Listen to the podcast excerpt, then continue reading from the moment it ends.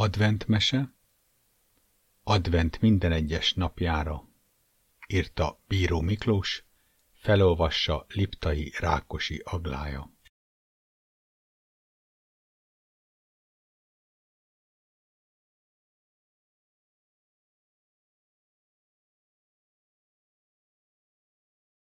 Huszonharmadik fejezet Mi a titok vajon? Két gyermek még hallotta anyu jó éjszakát angyalai mondatát, de már érezték, kicsit megkönnyebbülve, hogy elrakadja őket megint az álomvarázslat. Jaj, már azt hittem, soha többé nem lesz ilyen. Azt hittem, valamit elrontottunk, sóhajtott fel Panni, amikor megérkeztek a templom elé. A városkában sűrűn szálinkúzott a hó, és hogy a hangulatot még karácsonyasabbá tegye, egy lovas szán is siklott tova messze tőlük. Ütemesen csilingelve, sok-sok kicsi kis csüngettyűvel a lovak szerszámain.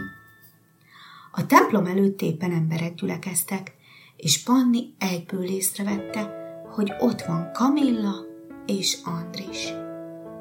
Hiába voltak már jóval idősebbek, Andrisnak kis hegyke bajusza is volt, mégis a szemük elárulta őket.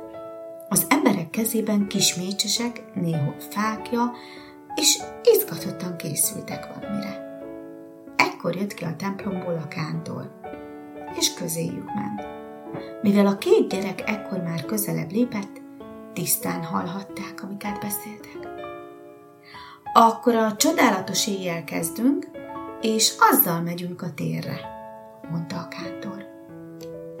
Az emberek összeálltak, Kamilla és Andris egymásba karolva, kezükben mécsesekkel indultak el, és kezdték el énekelni a csodálatosabbnál csodálatosabb karácsonyi dalokat. Olyan szép volt az egész, hogy a két gyermek tátott szájjal figyelte őket. Észre sem vették, amikor a vokkoldus a közelükbe ért.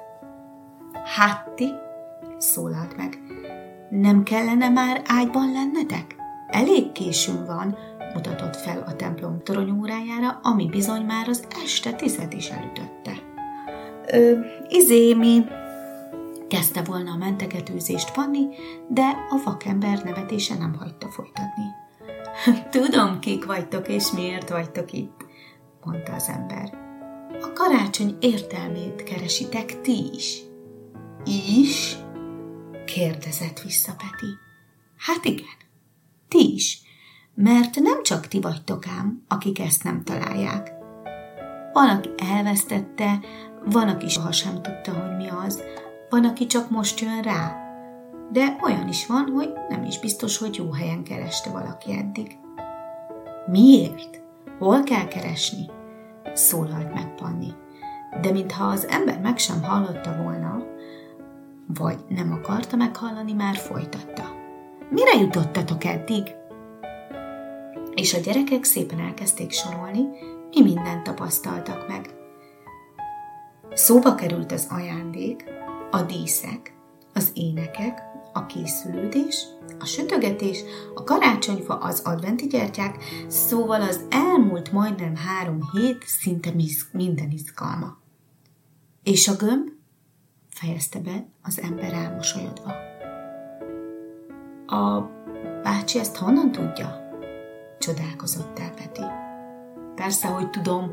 Valamikor én is így kerültem ide. Nagyapámtól örököltem én is egy ilyen varázsgömböt. Ő meg talán az ő nagyapjától. Úgyhogy én is azóta keresem a karácsony igazi értelmét. Ez is a olyan örökség. Megtalálni a karácsony igazi üzenetét.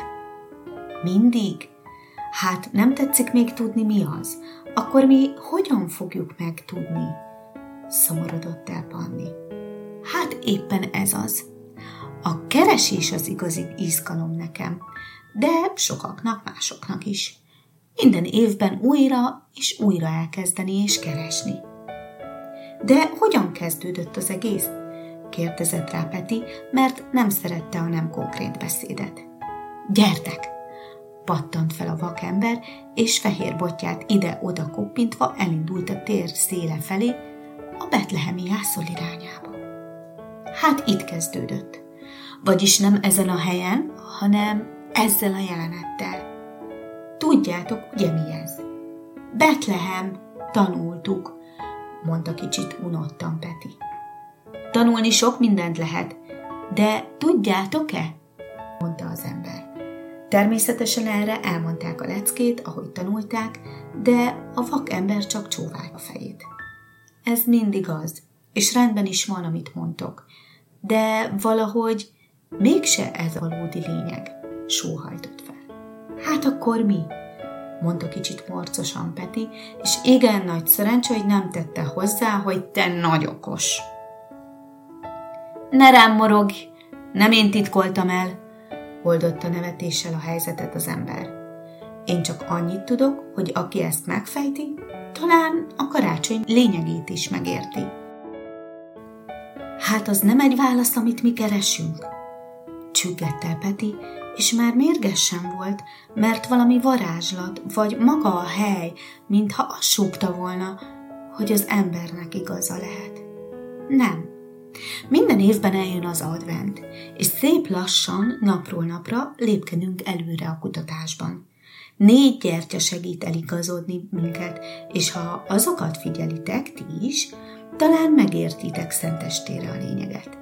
Minden évben, ahol azt igazán várják, megszületik a szeretet.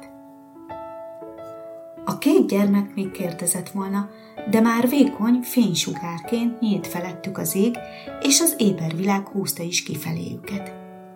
Még álmosak voltak, amikor leértek, és az utolsó kis angyalkából kivették a kis csokoládét és az üzenetet.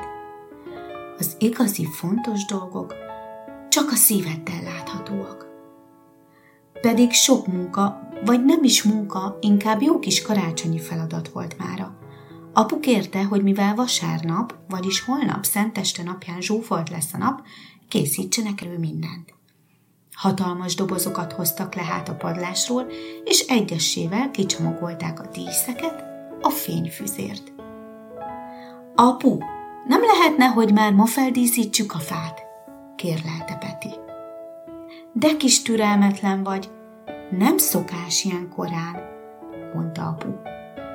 Hagyd, Végre gyermeknek díszítjük, csak nem haragszik meg ránk ennyi év után a karácsony angyala. Vártunk mi már eleget erre a karácsonyra, állt a gyermekek mellé anyu. Megadom magam! Fene tudja, hogy csinálja, de ilyenkor mindig meg tud nyűzni anyátok. Az biztos, vette apu is könnyebbre azt a szigorú szabályt. Na, akkor nekem kint kell két jókezű gyermek, aki segít a fenyőfát elhozni az árustól, és a tartójába tenni. Ki az önként jelentkező? Nem kellett kétszer mondani, mert mire kettőt számoltak volna, már felöltözve ott álltak az altóban mindketten. Az árus a piac szélén árult, sokan voltak vásárlók, Szerencsére apu már jó előre lefoglalta a tökéletes fát, így csak el kellett hozni. Jó nagy volt, Elülvite Panni, középen Peti, még a legvégén, a legnehezebb részén apu. Oda-haza egy kicsit faragni is kellett a törzséből, mert olyan vaskos volt, nem fért be a tartóba, de gyorsan készen is lettek ezzel is. És mire eljött az ebéd, már egy hatalmas fenyőfa állt a nagy szoba közepén. Éppen, hogy még ráfért a csúcsdísz, és a plafont így is vergeste. Már díszek nélkül is egy csoda volt. Nagyon szép, mondta anyu, és még messziről mondogatta, hogyan fordítsák, hogy a legszebb legyen. Jó ez mindenhonnan nézve, mondta büszkén apu, de azért csak forgatta, hogy anyuk érte. Ebéd után aztán kezdődött a nagy közös díszítés. Anyu leült a dobozok mellé, és egyessével megsimogatva el is mesélte, melyik dísz, mikori, honnan van, mikor és ki csinálta, vagy éppen hogyan örököltik. Nagyon izgalmas volt, mert itt nem csak díszek voltak, hanem történetek, mintha mindennek saját élete lett volna. Apu elsőre felrakta az égüket, és biztos, ami biztos le is tesztelte. Rendben, de most le is kapcsolom, és csak szenteste kapcsoljuk fel. Éghet víz keresztig. Nem kell díszíteni? Kérdezte Peti. Hogy szeretnétek, de az a lényeg, hogy mindenhol legyen egyformán, és bárhonnan ránézünk, ne vessen a lelketek, adta ki az egyszerű receptet anyu. Így is lett. A két gyerek meg sokszor elment messzire, minden irányba, jól megnézték, hogy jó-e már mindenhonnan. Apu a magasabb díszeket segített, ilyenkor Panni, mint aki világ életében ezt csinálta volna, irányította. Kicsit balra, feljebb, jó! Az új díszeket hová tegyük? kérdezte Peti. Az étkező asztal felé, hogy mindig lássuk, felelte anyu. Annyi dísz volt, hogy hiába volt nagy a fa, még így is keresgélni kellett a szaloncukornak az üres helyet. De most szólok, mondta szigorúan apu. Nem szeretném a szaloncukrok helyett össze-vissza kiforgatott papírfecniket látni. Nem ehetünk szaloncukrot? kérdezte szomorúan Peti. Dehogy nem, de hogy szép legyen a karácsonyfa, még külön tálkába tartjuk, amit megeszünk, és a fán lévőt majd vízkeresztkor, amikor bontjuk. Az pont jó lesz szomorúság ellen, felelte anyu. Estébe nyúlt a díszítés, és fáradtan várták anyut az esti meséjével. Most azonban nem olvasott, hanem elkezdte mesélni a régi történetet. A kis Jézus születése. 2000 évvel ezelőtt élt Izrael egyik kisvárosában, a galileai Názeretben egy lány, Mária. Egy éjjel megjelent előtte Gabriel arkangyal, és bejelentette neki, hogy tervei vannak Istennek Mária számára. Ő lesz majd Isten fiának az édesanyja. Remélem tetszett, várlak titeket holnap is.